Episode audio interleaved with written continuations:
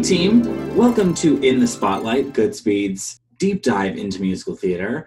I'm one of your hosts, Michael Fling, on the artistic staff here at Goodspeed, and I'm pleased to welcome my amazing colleague, the Nicole Wallace, to my Steve Karnacki, Goodspeed's resident dramaturg and artistic associate, Annika Chapin. Hi, Annika. Hi, Michael. How you doing? Not too bad. How are you? Good. I have a smile on my face. I just do. Well, you're never fully dressed without a smile. Hey, that's a great transition. That wasn't I know. planned. I know. Annika, with that, do you want to tell us what show is in the spotlight this week? Absolutely. So this week we are putting Annie in the spotlight.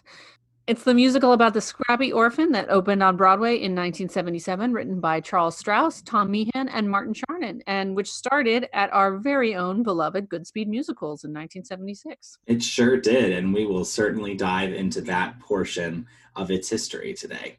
But before we dive into Annie, let's take a moment to recall what actually happens in Annie, because as Annika and I have talked about already off and preparing for this podcast, all the different versions are slightly different. So, what actually happens in the musical Annie?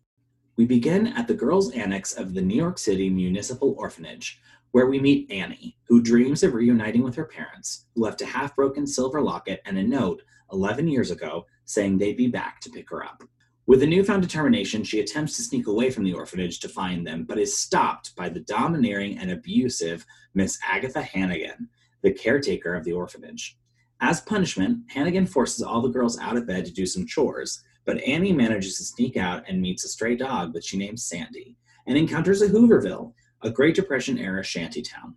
The police come and break up the Hooverville and take Annie back to the orphanage, where Grace Farrell, the private secretary to Oliver Warbucks, has come to invite an orphan to spend the Christmas holidays at his mansion. Annie's smarts and charm ensure she is the orphan Grace picks and she heads to the mansion and meets the entire staff as well as the billionaire himself. After learning that Annie has never really seen New York City, Warbucks takes Annie and Grace out on the town where Annie falls in love with the city and Warbucks sees the world through the eyes of a child.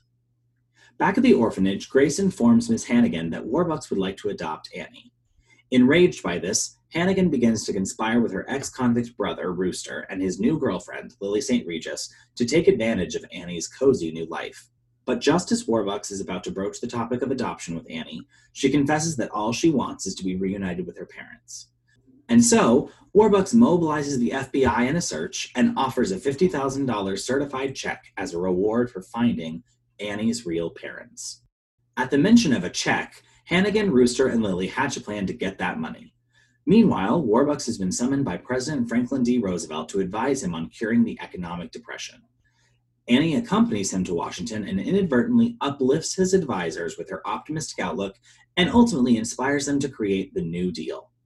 On Christmas Eve, after the search turns up no evidence, Warbucks finally tells Annie he'd like to adopt her, and she eagerly accepts. Then suddenly, Rooster and Lily, disguised as Ralph and Shirley Mudge, claim to be Annie's real parents by producing fake documents and a fake locket as proof. They promise to come pick up the check and her Christmas morning. But overnight, the FBI discovers that Annie's true parents, David and Margaret Bennett, passed away a long time ago. With Rooster and Lily's true identities revealed and Hannigan's plot exposed, they are all taken off to prison.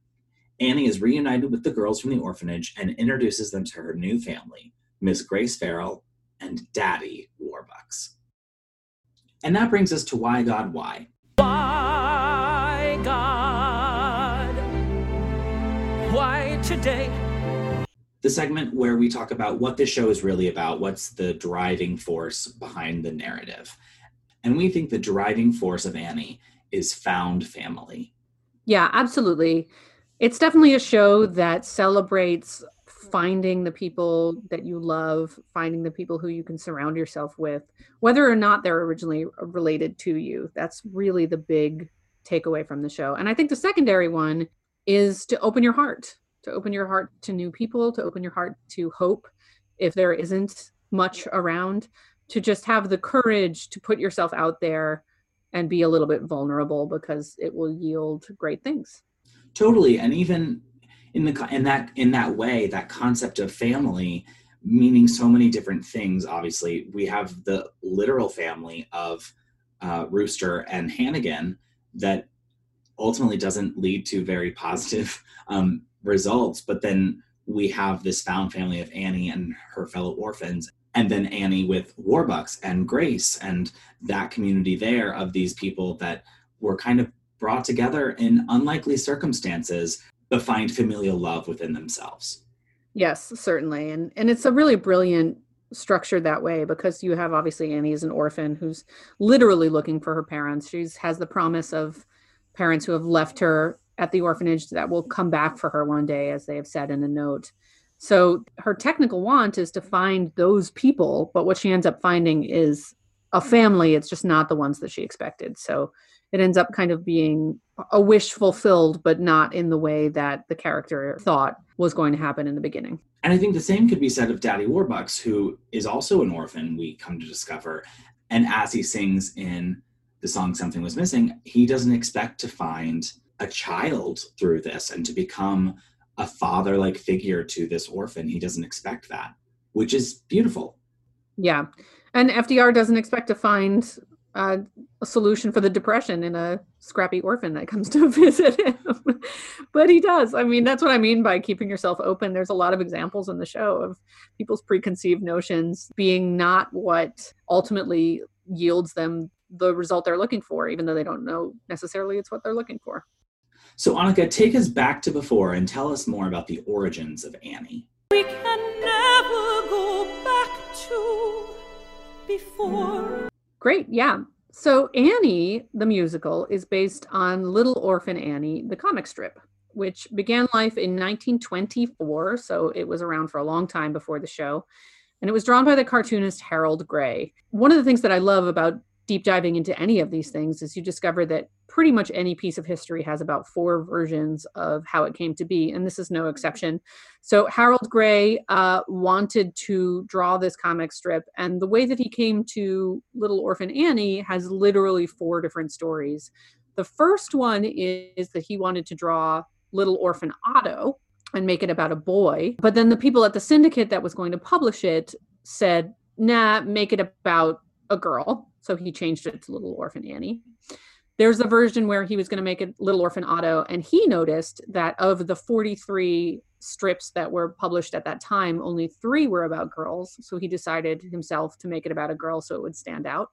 There's a version that he was inspired by a famous poem at the time by the poet James Whitcomb Riley called The Elf Child, which was about a character who was named Little Orphan Annie. And so that would have been recognizable as a name. So he decided to make the character a nod to that poem.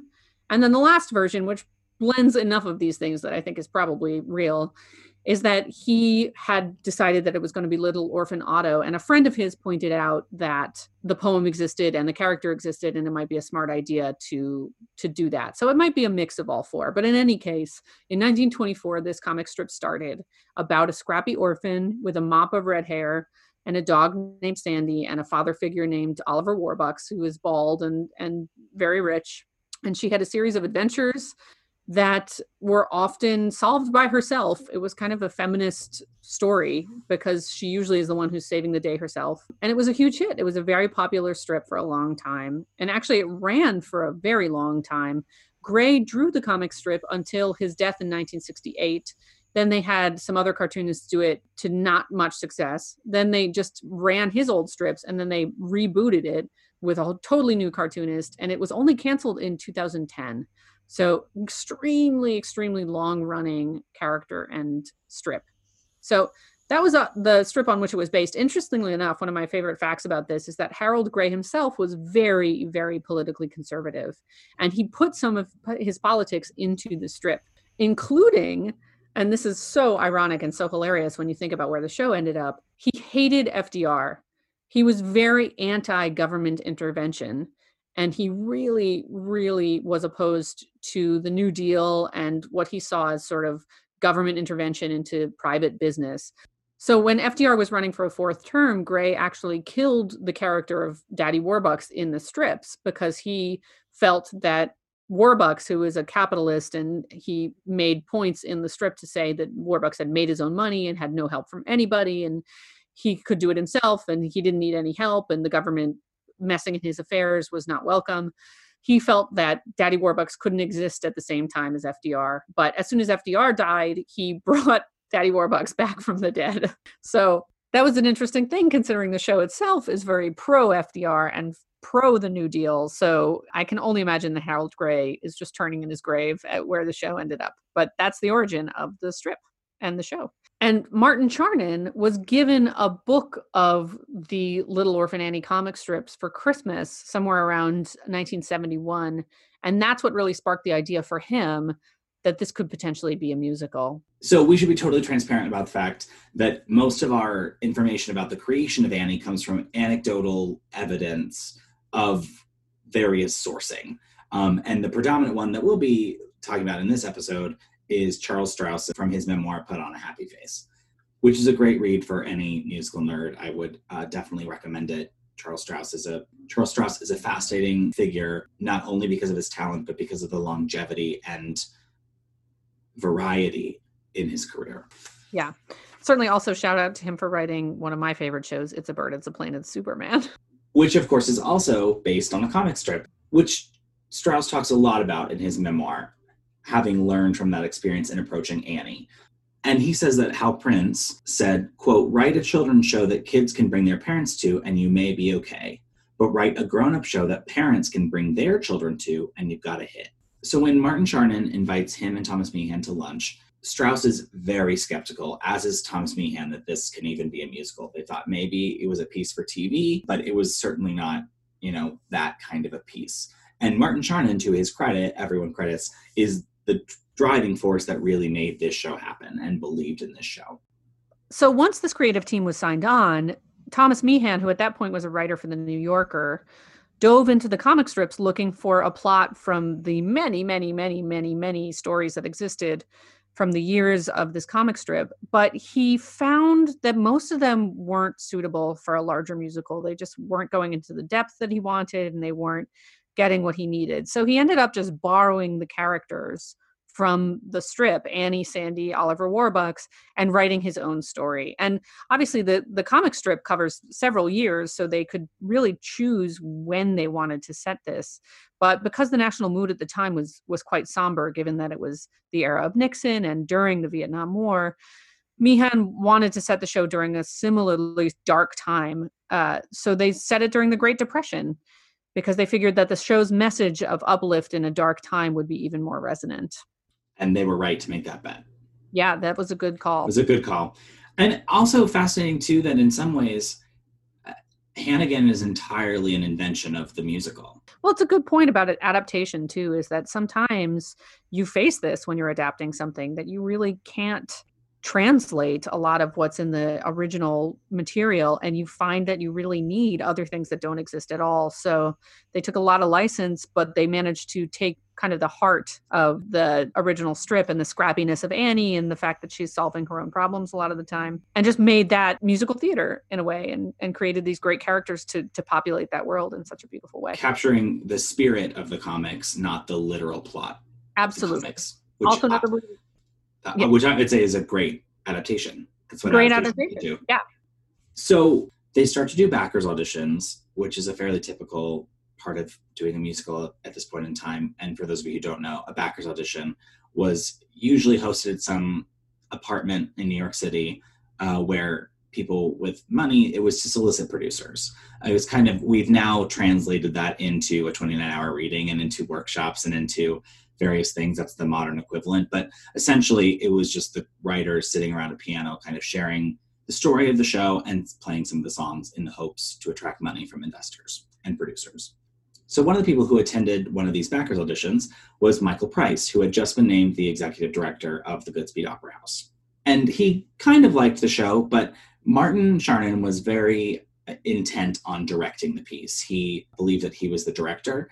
And according to Charles, Charles and Michael disagreed on that. And because of that disagreement, they couldn't end up making a production work at Goodspeed. And Martin actually ended up taking the material and walking to another composer who we don't actually know who that other composer was, though Strouse thinks that it might have been Cy Coleman and kind of an interesting little tidbit in that memoir.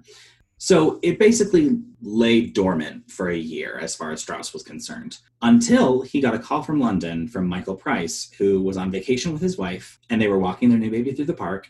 And Michael kept humming this tune that he couldn't quite figure out where it was from. And his wife looked at him and said, You know what that's from, don't you? From that show you aren't going to produce. And Michael took that and called Charles Strouse and said, I can't get the song in my head. I think this is such great music. You got to get this together and we got to do this show. So Charles took that information back to Martin Charnin and they got past their creative differences and took the show to Goodspeed where it had its premiere production. So there are lots of stories about its time here at Goodspeed that could be a special podcast in and of itself. But essentially, it was a very rocky time. Um, they put the show up in front of audiences. Audiences didn't seem to really be jiving with it in the way that they expected. Um, and then the New York Times came and the Hartford Courant came and really just ripped the show apart. And in an unusual set of circumstances, the authors took those reviews to heart, really, and really attacked the show in a different way. And Charles says that the thing that really lit a fire under them and really got the show going in the right direction was they had originally taken quite a comical view of FDR and of the New Deal and kind of lampooned it in a similar manner to the original comic strips. And what he realized was that for a certain generation, FDR really stepped up and saved the country. And the New Deal was not just the thing that got us out of the Great Depression, but a new lease on life in many ways. And so to be lampooning that didn't actually jive with where the hearts and minds of audiences were. So they really went back into the show, we went back into rehearsal, spending a lot of their own money because Goodspeed didn't have any more money to spend on it. So one of the people who came to the final weekend of performances was the very successful writer and director, Mike Nichols, who looked at the team and said, I want to produce this. According to Charles Strouse, referring back to the advice he learned from Hal Prince, he thought it was very important that Annie seemed like an adult musical that adults could bring children to. So he made a kind of unprecedented move at the time and suggested that on the poster it's a Mike Nichols presents Annie, as opposed to crediting the authors above the title or any other people who had invested in the show. Just say Mike Nichols presents because that will make it seem like an adult show, which the creative team was not really happy about. And there were a lot of fights about it. But ultimately, Charles kind of threw his foot down and said, I'll take my music with me if we don't do this and pull apart the show. And uh, they ultimately made that call, which I think, in terms of the marketing and the producing angle, I, I do tend to think that that was a, a good call from Charles. Yeah, absolutely. I think that's a really smart call. So Mike Nichols took the show to the Kennedy Center, which is uh, an often not discussed part of Annie's journey. Um, but they did do a secondary out of town tryout at the Kennedy Center where they continued to fine tune the show and getting absolute rave reviews, audiences loving it. There's even a funny story about a realtor who took out ads in the paper advertising apartments saying that it was close to the place where Annie was running. That's great that's a great like fun little broadway tidbit story. And one of the most important things about the kennedy center run was that there were tons of editorials in washington newspapers big national newspapers about how annie had caught the mood and the needs of the country um, and helped give some optimism in the post watergate world. So it really elevates the show to a national platform that it might not have seen immediately otherwise. So it comes into New York with a ton of positive buzz and a ton of momentum, not only within theater circles, but national circles as well. There were a lot of changes made at the Goodspeed production and at the subsequent production at the Kennedy Center in DC. For instance, the spot ultimately filled by Easy Street was originally a song titled That's the Way It Goes, which is the great number for Miss Hannigan, Rooster, and Lily St. Regis. Miss Hannigan's song Little Girls was originally a duet with Annie featuring completely different lyrics, and it was called Just Wait. And in what I think is one of the best moves, they replaced the opening number, which was called Apples, with the song Maybe. That was in the show, but came at a different point. And that, as we'll talk about later when we dive into the song, made a real difference in terms of letting us know who this character was, much sooner and balancing out Annie's toughness and scrappiness so that we really understand what it is she wants and needs.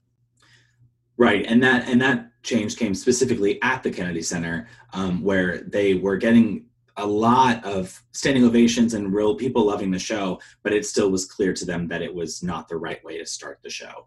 Um, so one of those tough tough changes, but a very good change. Annie opened on Broadway pretty soon after the Goodspeed run and very soon after the Kennedy Center run. It opened on Broadway in April of 1977 after opening at Goodspeed only in August of 1976. So a really compressed journey from Goodspeed to Broadway. And the cast included Andrea McArdle, who had played Annie from the Goodspeed run, and Dorothy Loudon as Miss Hannigan. And it was a big, old hit was nominated for 11 Tonys and won seven, including Best Musical, Best Score, and Best Book. And when the show closed in 1983, it had performed 2,377 performances and set a record at the Alvin Theater, which is now the Neil Simon Theater, for the longest running show at that theater. As the show ran, replacements to the cast included some notable people, including Sarah Jessica Parker as Annie, and as Miss Hannigan, lots of people, including June Havoc. And I'm not sure if you know who June Havoc is, but if you've seen Gypsy, you might recognize her as Baby June. She's the real life Baby June who grew up, and uh, after she leaves with Tulsa in the show, she had a, an actual theatrical career.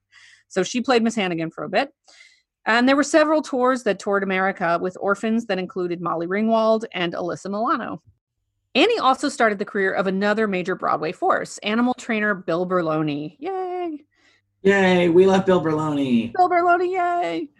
At the time, he was a 20 year old apprentice at the Goodspeed, and he was told that he could get his equity card in the show on one condition he had to find and train a dog to play Sandy.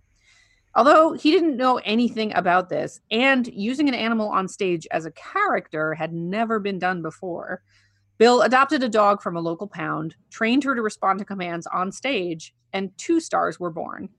Sandy, who was called Sandy in real life as well as playing Sandy on stage, never missed a performance in over seven years. And Bill became the Broadway animal trainer, uh, something that's true even today. He is the guy for all animal training on Broadway.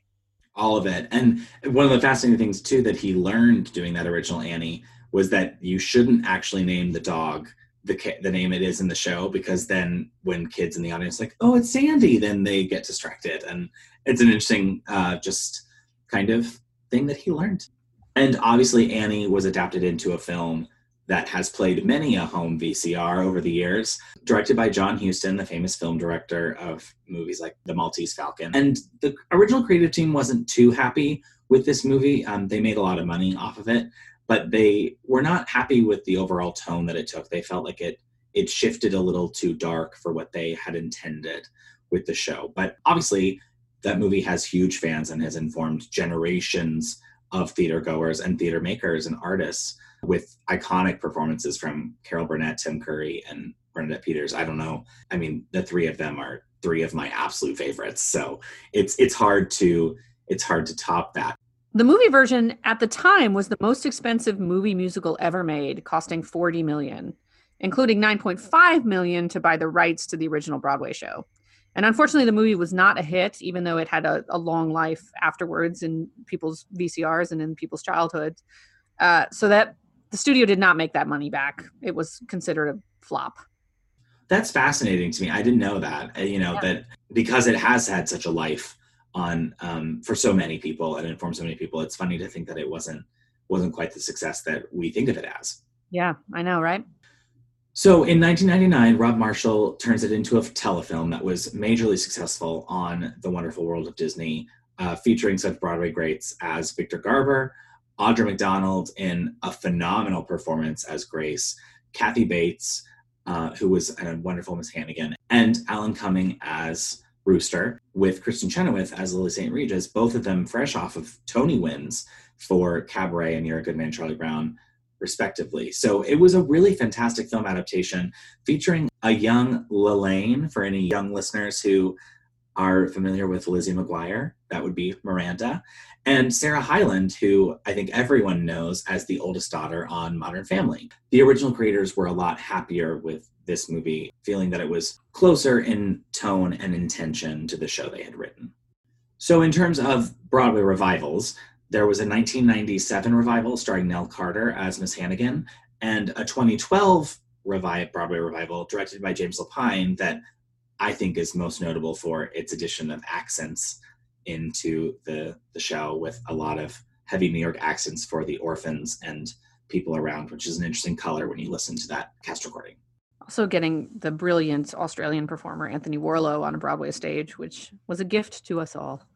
There was also another movie version of Annie made in 2014, but they updated it to be a contemporary take on the classic musical. So Jamie Foxx starred as the Daddy Warbucks figure who doesn't go by Daddy Warbucks anymore. Now he's called Will Stacks, and he's a rich mayoral candidate in New York City. And Cameron Diaz played Hannigan. And as Annie, Quvenzhané Wallis, the star of Beasts of the Southern Wild, stepped in. And of course, one of the most important aspects of Annie's life post Broadway were the high volume of educational groups performing the show, community theaters, regional theaters. It has become an absolute staple of Christmas slots everywhere. Yeah, uh, yours truly even played Annie. Shout out to the Long Pond Players. Still looking for the VHS. I may need to contact your parents. You will never find it, Michael Fling. a boy can dream. After the success of Annie, there were two attempts at a sequel. The first one was called Annie 2 Miss Hannigan's Revenge, and it was aiming towards Broadway in 1989. Although it opened at the Kennedy Center first, and then they decided after a sort of disastrous reception not to bring it to Broadway. In 1993, they had revamped Annie 2 so technically, there's really only the one attempted sequel in two forms, and called it Annie Warbucks, which had a workshop at the Goodspeed. That one had a few regional productions, but its plans to make it to Broadway fell apart when a major investor pulled out. Also fascinating since musicals don't often get sequels, but two Charles Strouse shows have sequels that he wrote uh, Bring Back Birdie, which did not do as well as the original Bye Bye Birdie, and Annie just interesting because that's a rarity, but he has two shows that were popular enough that they felt they could have a sequel. Yeah, it's sort of an interesting phenomenon. It's such a major force in film and not at all in theater. So, Annika, take us into the words and tell us more about the song Maybe. Okay. At this point, stop the podcast and go find the original cast album, or you can click onto YouTube. You can find it there or on Spotify and listen to the song all the way through. If you'd rather have listened to it once before we dive in, we'll play chunks of it, but we won't play the whole song. So pause here and come on back and join us when you're done. So if you're joining us again, here we are. Maybe is the first song in Annie. It's very close to the top of the show. It's right after the overture, and it's our introduction both to Annie and to really this world. We get a little bit of the orphans. We see them sort of scrapping with each other, but that's really it before Annie comes in to comfort Molly, who's the youngest of the orphans, and she's had a bad dream. And Annie comes in, who's clearly sort of the leader of the orphans. We can see even in a little piece. And this is the song that she sings to comfort Molly. It's a kind of a lullaby but it's also a very personal song for Annie, obviously because it's about Annie's parents. But we'll see how it shifts between the the personal and the and the more public. All right, so let's dive in.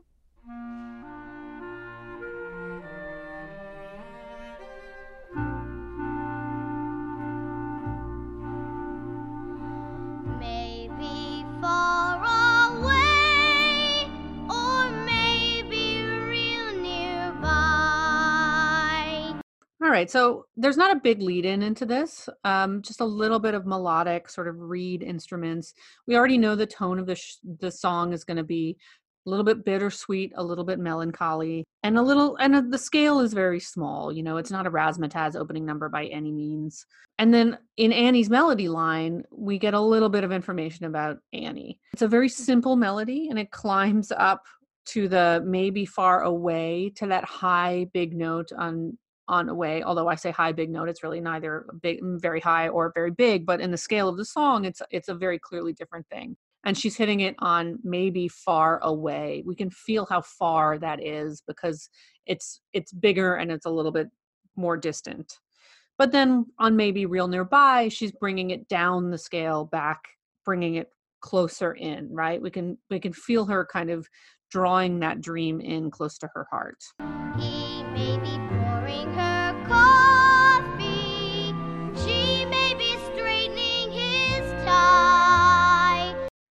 wonderful part. She's imagining, obviously, what she thinks her parents might be doing at this moment.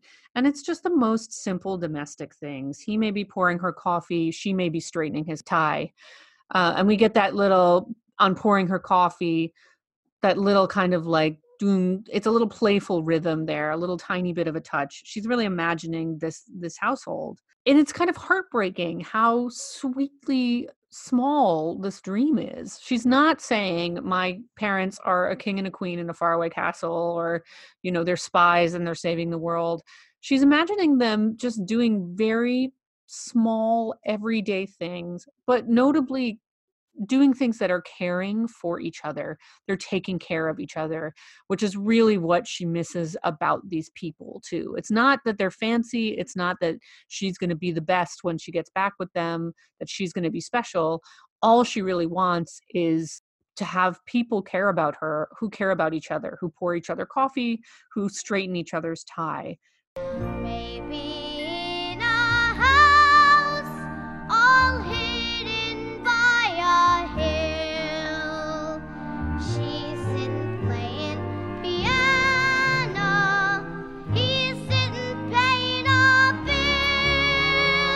And we have again this repetition of this verse, but it's getting a little bit more populated. Uh, maybe in a house all hidden by a hill. She's really painting a picture there of what this house looks like.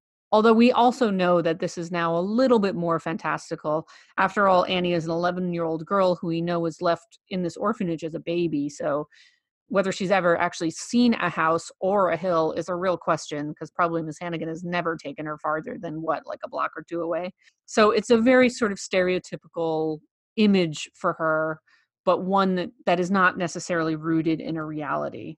And when we hear that she's sitting playing piano, we get that wonderful, playful rhythm again to kind of mirror the idea of someone practicing piano. That's really lovely. We also note in the orchestrations, which are by Philip J. Lang, you have the addition of a little glockenspiel in this part, just hitting these kind of like high notes here and there. It's such a lovely little addition. It just makes it feel a little bit more special, a little bit more populated, a little bit more visual somehow and also a little bit more dreamy. It's it's kind of an interesting little touch there to add in. It's just becoming so we can feel how beautiful this dream is to her. Bet you they're young bet you they're smart bet they collect things like ashtrays and art.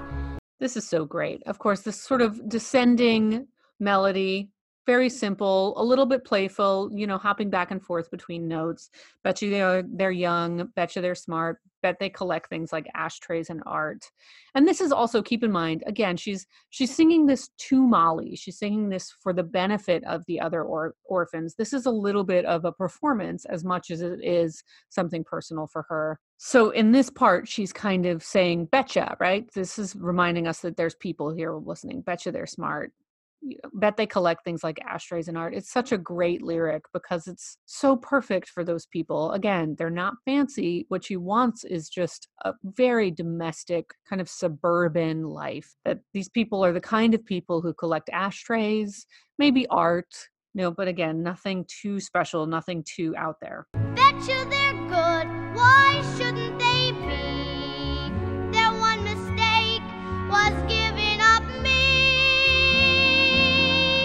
And now it's getting a little bit more personal for her. She has to confront the fact that these good people that she's imagining who care for each other and who have this nice life for themselves did leave her.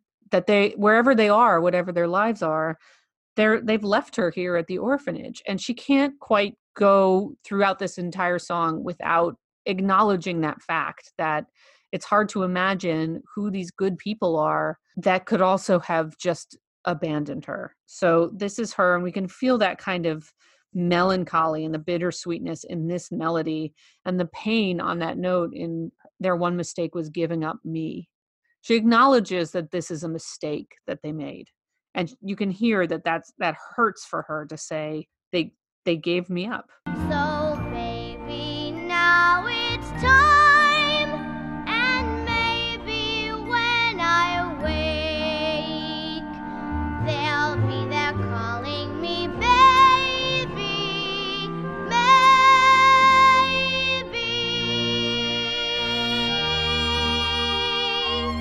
But of course, Annie is nothing if not optimistic and in a real way. She's not someone who has to put on this facade. She honestly cares about seeing the good thing side of things, uh, seeing things for the best. And so in this moment, even though she's acknowledged that that the parents have to be good people despite the fact that that they gave her up and that they did this thing that was unkind and not good she brings it back around so they made a mistake in giving me up but maybe now it's time and maybe when i wake they'll be here maybe this is the time right and it's the same melody as before that same simple melody but it's such a beautiful resolution and the repetition of maybe at the end of it you can hear that kind of wistfulness and now we're going to skip over this instrumental part, which is where the orphans are all saying goodnight to each other. And then we're going to get this sort of, it's not a reprise because it's the end of the song, but it is sort of a little bit of a sort of rhythmic reprise because the action of the song is now over. She has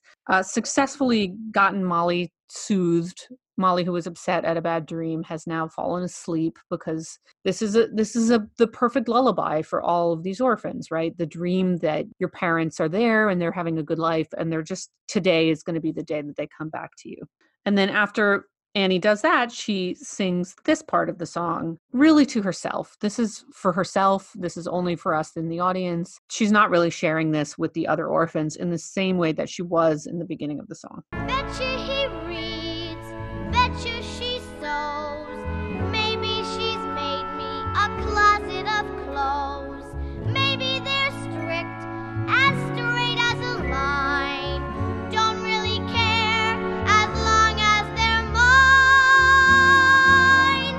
And so we hear again that dream of what they could be doing. Her mother has maybe made her a closet full of clothes. Again, just really gentle, gentle dreams of a kid who really has nothing. The best dream is that her mother cares about her and has made her a closet full of clothes. And we know it's not about the clothes at all. She doesn't care really about the clothes. It's about the fact that her mother would have made them for her, right? We can hear that kind of caring there and her dream of what they're imagining it would be. But then she says, I don't really care what they're doing as long as they're mine. And we hit that big note again, that wistful note. Don't really care as long as they're mine. It's so infused with just hope and want. And it's a little bit more vulnerable than we've seen her admit before, right? She doesn't ultimately care about the dream elements of this, about who they are maybe they're strict maybe they're not caring parents that are really indulgent maybe they haven't made her a bunch of stuff as long as she has them right? As long as she has parents at all. So maybe now this prayer's the last one of its kind.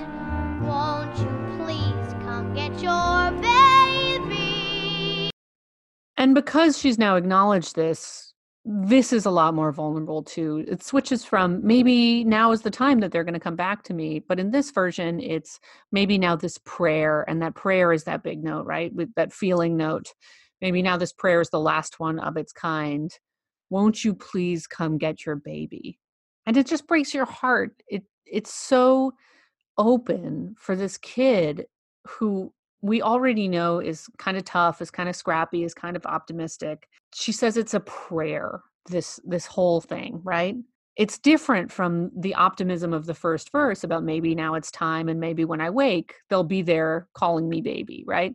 Now she's saying maybe now this prayer is the last one of its kind. It's framed very differently here when she's alone with herself. She knows that it's a prayer, and a prayer is something obviously that's a, a request, a supplication to to a force that you you don't see and is not exactly the person that's going to come walking through the door the next day. It's something that you do more for yourself out into the world. So we see a little bit that she knows the reality of the situation. As much as for Molly, she's saying, hey, maybe today is the day that I'm going to wake up and they're going to be there. In private, she knows that this is a prayer that she's making. And then she just straight up asks, she just straight up begs, won't you please come get your baby? We know that this has been a, a wish that she's had for a long, long time, that she's said many, many times, and that she doesn't entirely believe is going to come true.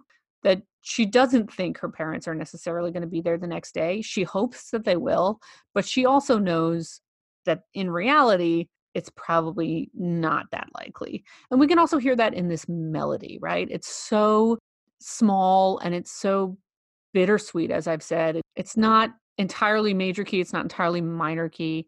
It's sort of this kind of sweet, heartbreaking place of supplication that it really lets you know who she is. And then, of course, we have this really beautiful and surprising ending.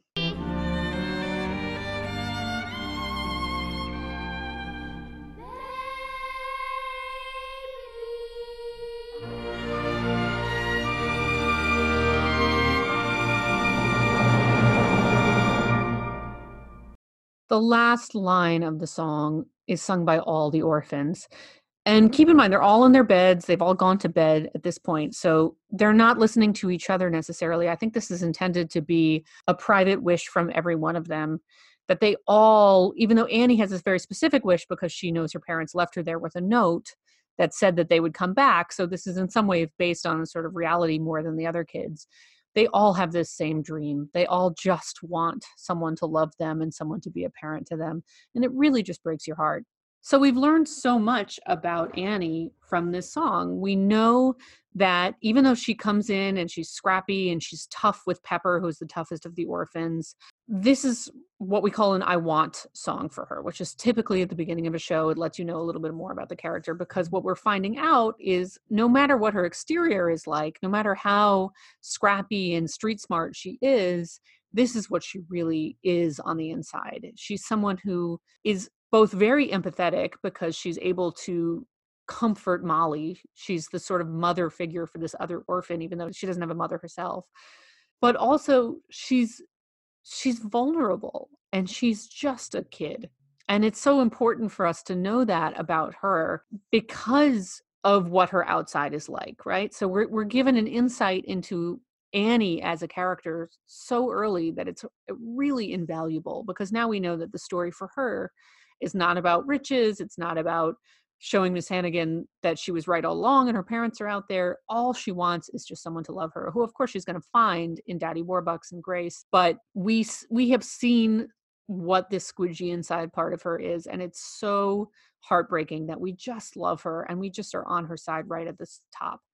Now, interestingly enough, this was a song that wasn't always at the very top of the show. When they did the show at the Goodspeed, they had cast a girl as Annie who was very sweet, but didn't have the toughness that they needed in Annie.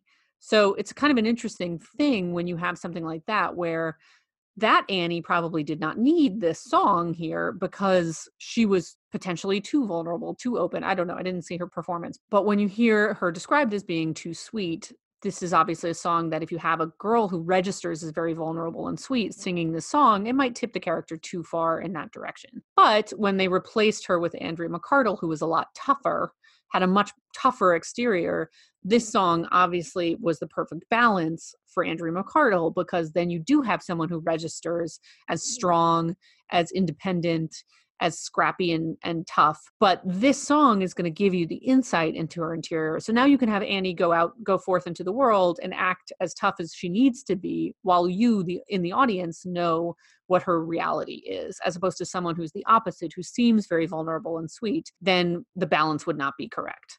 So that's just kind of an interesting thing when you have this a song like this and casting in general and character work there are so many things that go into making sure that the balance of the storytelling is correct.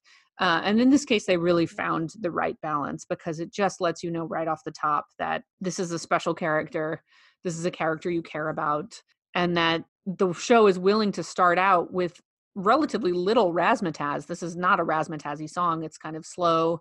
It's introspective as these things go. It's small and contained.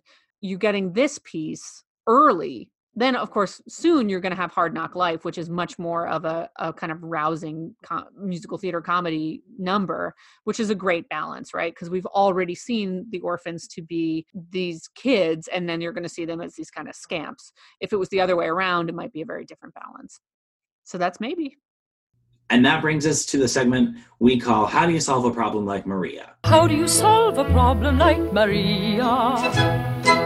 Where we discuss things that might not have aged so well or issues that this show runs into. Yeah, I think the major one that Annie probably faces is the accusation that it's saccharine or too sweet or too sunny. And we live in a time in a place where it's not really cool to be too earnest. And this is a show that definitely has a reputation for being very earnest. It has an unapologetically optimistic message. Obviously, the big hit song from the show is all about just believing that the next day will be better. It's about a scrappy orphan it's it's got a lot of things going for it that I think just push people away without knowing the show. And I think it's important to to think about that as you're approaching productions that you it actually isn't that saccharine. There are lots of um, darker elements that could be explored that don't that wouldn't necessarily overshadow the production, but that would ground it in a certain reality so it doesn't feel like just cotton candy. Yeah, absolutely. Absolutely. And I think anytime a musical has this reputation, I mean, you know, people will sometimes who don't love musicals will do a kind of jazz hands and just push everything away in the form as a whole. It's not really fair. I mean, a story that is just 100% only saccharine and cheery and isn't rooted in any sort of realness or real emotion is not going to succeed in the way that Annie did. So it really isn't entirely a fair accusation. But the other thing is, you can't argue with the fact that Annie is an unapologetically happy show. I mean, it comes down in a happy place. It does preach a message of opening your heart and believing that tomorrow is going to be better. And its optimism is a fundamental part of its DNA. And you know what? We need shows that are like that. We want shows that are like that. So we talked before about how when this show was first being conceived, it was Vietnam, it was the Nixon era, it was a dark time in America. And when it opened on Broadway, it was still a rough time, and people really wanted something that embraced an optimism and a lightheartedness and a and a hope that things would be better. In the same way that famously after 9/11, Mamma Mia became a huge mega hit because everybody just wanted something light and happy and a balm for a spirit that was a really dark place for a lot of people in America to be. So I do think that it's not a bad thing that Annie is so sunny and so happy and has a message that's so hopeful because people really need hope and people really need joy and this is a hopeful joyous show yeah it's rooted in a distinctly american optimism that we as a country often get like pushed aside or kind of lambasted for on the international stage but it really does have that no like together we can do this kind of energy and that that grit and that determination to look on the bright side. And that's something that the country and audiences were really looking for when it premiered. So to throw that away and say that that's not valid is really a very pessimistic view, I'd say. Yeah, I'd say so too. And as we said, there is some darkness in the show too. I mean, we have Hooverville, which is a pretty extraordinary number to have in a show at any time. It's a bunch of people who have really, really suffered and are suffering and it's a bitter anthem to to a government failure and we forget about hooverville because it's frequently cut in adaptations or in kind of the culture text of annie people forget those parts of it and we've talked about this with other shows as well but sometimes when a show is widely done by schools or by regional productions or by community theaters as annie certainly is a lot of people are exposed to it in just a not great production. So they might be suffering from that. Although I'm sure everybody who saw my stunning Annie in 1993, I think, would feel differently. It was really revelatory. well, that brings us to the second thing about this show that sometimes gets some criticism, which I find kind of a fascinating discussion, which is about the politics of it and whether it's a sort of unapologetically capitalist celebration. There's been some interesting pieces about Annie going from rags to riches about how the rich people in this show are noble and good-hearted and the poor people are sort of evil and devious and i think that's kind of an interesting point to make i mean obviously this is all rooted in the comic strip but it's really it's a surprisingly political musical when you go back and read it fdr the new deal there's a lot of references to political figures like Hoover that contemporary audiences might not even know. I mean, I remember being a kid and not really understanding what the New Deal was.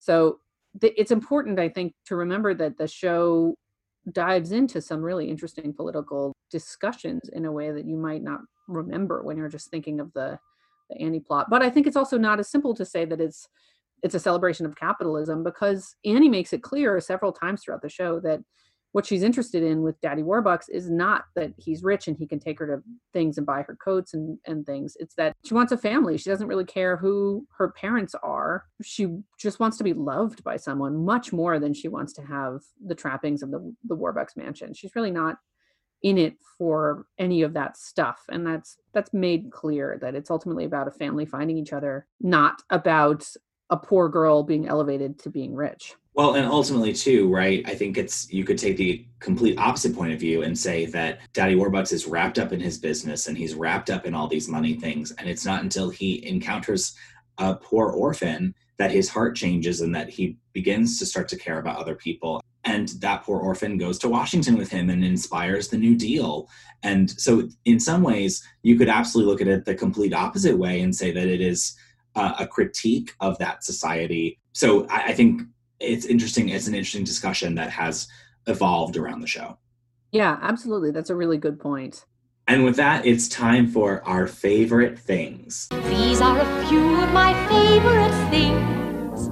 My first one is, um, and I'm going to do my best to not get emotional here, but as I was re listening and rereading the show and watching the movie and the movies and all that, um, just because of where we are right now in the world and the pandemic that is so hurt New York. Annie really is a love letter to New York and NYC and it, all of the amazing aspects of New York City that Annie's never seen. Um, and Daddy Warbucks gets to show her really got me emotional. And I really was just like, wow, I love New York. It just is uh, really, really sweet and reminds me how awesome New York is and how sad it is that it's going through this moment.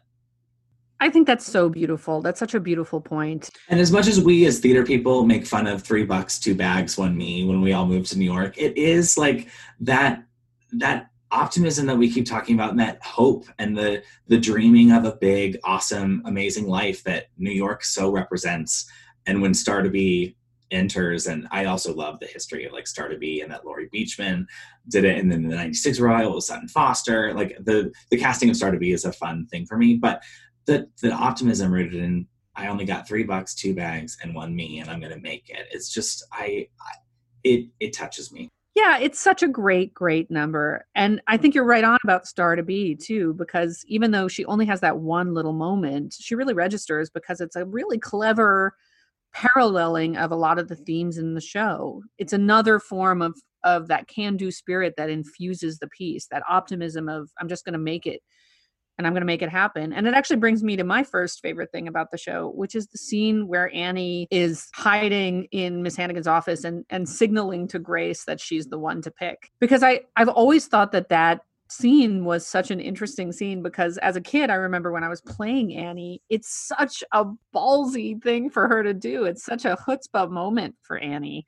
Right after she's gotten in like major trouble too. gotten in major trouble, and this like rich woman has come to the door, and Annie is kind of coaching her to to pick her. It's so bold and it works. I mean, if she didn't do that, Grace would probably have picked someone totally different. And it's what sets Annie on her path. And I just always loved that message, especially the little girls who are told a lot in culture to kind of be quiet and be nice.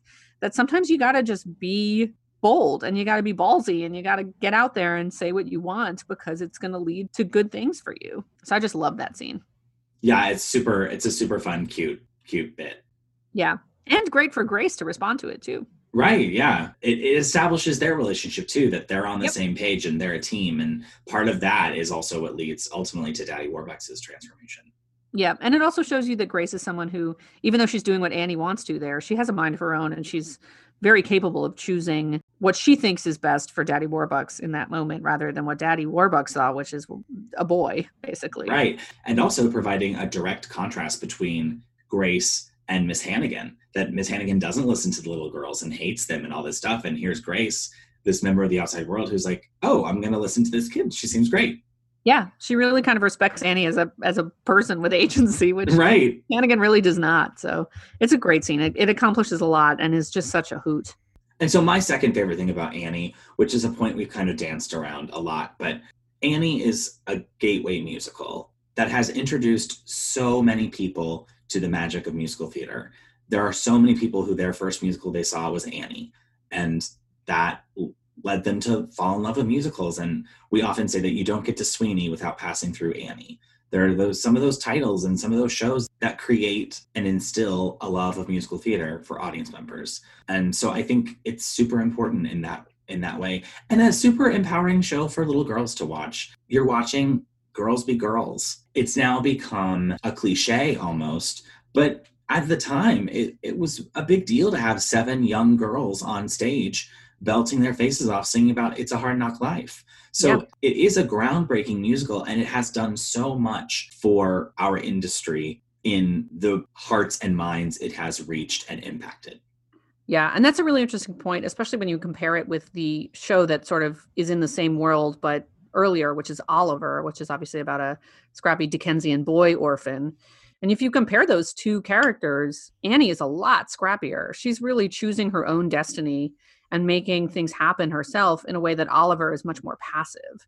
Very passive, a very passive protagonist. Yeah, so it's a really it's a bold thing for girls and it's also just a really strong character in that way. She she really has agency. She really makes her own choices in a way that a lot of girl characters don't usually.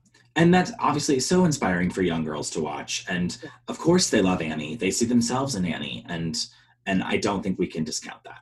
Yeah, and it's not about how pretty she is. It's not about how sweet she is. It's not about how nice she is. You know, it goes back to that scene with Grace too. She's chosen because she's the one who puts herself forward and says, "Choose me." She's not chosen because she has the sort of trappings of femininity that are traditionally valued in little girls in that way, and that's a really great thing. My second is the song You're Never Fully Dressed Without a Smile. It's the top of the second act. It actually takes place in a radio show. So it's a totally different setting from the rest of the show. And you get some really clever jokes there in those radio show characters that would have, of course, existed in a radio show like that the masked announcer, the man with the ventriloquist dummy, etc. But You're Never Fully Dressed Without a Smile is so fun, first of all. But it's also a really interesting choice for the creators to have made because in some ways it's a similar message to the sun will come out tomorrow because it's saying hey no matter who you are no matter what level you are you're never fully dressed until you're wearing a smile. So it's basically telling the audience to smile but it's in a totally different style and a totally different different framework from the other more earnest similar messages in the rest of the show.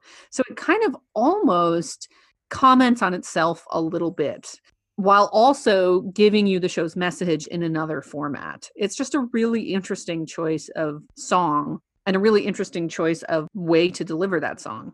But also, it's just the catchiest. And it's also so clever to have them recording this song on this radio show because they're trying to broadcast Annie's search for her parents and then switch to the orphans at the orphanage who are listening and have their own version of this dance number. So you just really get that sense of how connected this world is a little bit that the even though the radio show and Daddy Warbucks and the reach that he has, the power he has, is very different from the orphans who obviously have no power in this orphanage.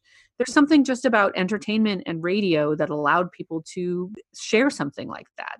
So we actually share a favorite thing. So we're saving it for the third favorite thing so we can both talk about it, which is the relationship between Daddy Warbucks and Annie.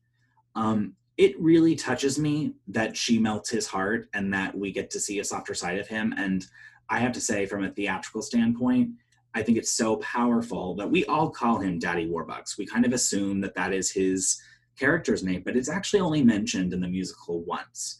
And it's at the very end when Annie looks up at him and calls him Daddy Warbucks. And I, I just think it speaks so well to this relationship that hasn't you know isn't portrayed in this exact same way a father daughter type relationship that is so well portrayed in this show. And I, I i just think it's really heartwarming and lovely. And it just it it makes me it makes me smile. Yeah absolutely. It's something really special and it's really beautifully realized.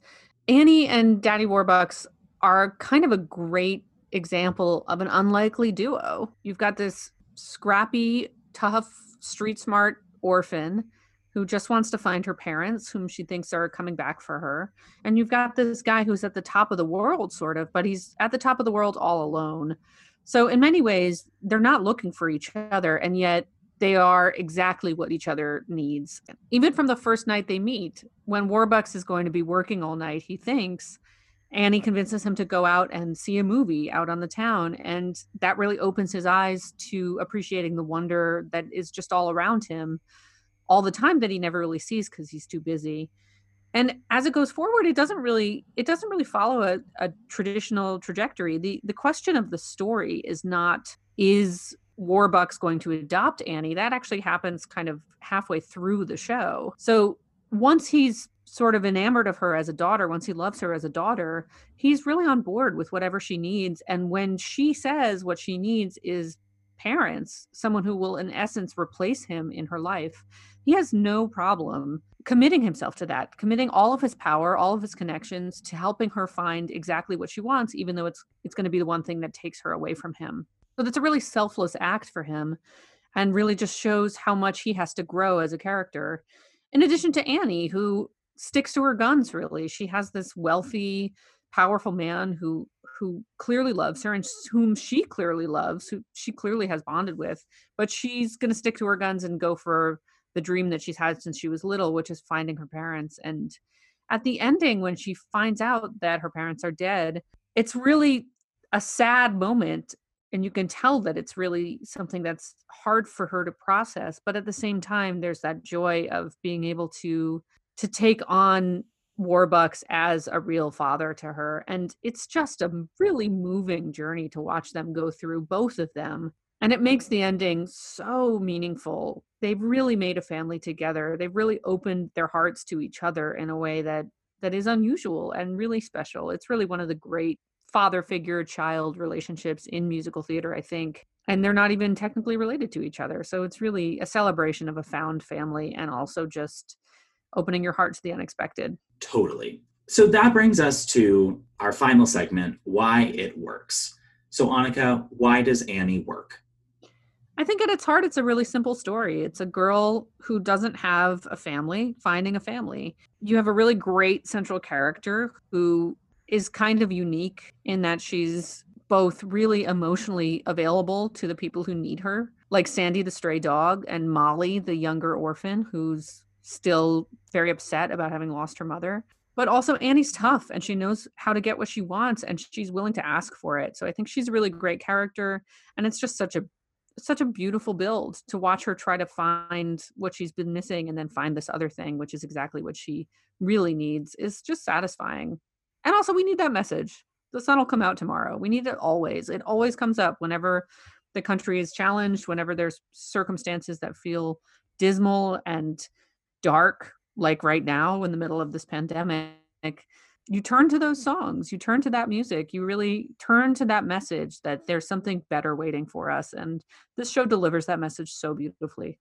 And ultimately i think it succeeds in delivering that message because of that strength of character and the characters are so well drawn and defined and we understand them so when they do come out with that heart on your sleeve sentiment of the sun will come out tomorrow you believe them it doesn't come across as hokey it comes across as genuine and yeah. that's a real achievement yeah i think so well that wraps up our show we're so happy you joined us for our exploration of annie and we'll see you in two weeks time for annika you want to say what show it is I do indeed. It's Into the Woods by Stephen Sondheim and James Lapine. Into the woods, it's time to go. It may be all in vain, I know, and that means it's time for us to leave.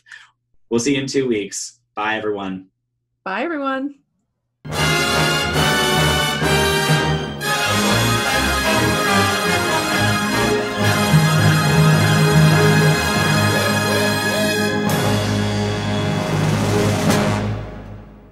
This podcast has been a presentation of Goodspeed Musicals, produced by the artistic staff and edited by me, Michael Fling.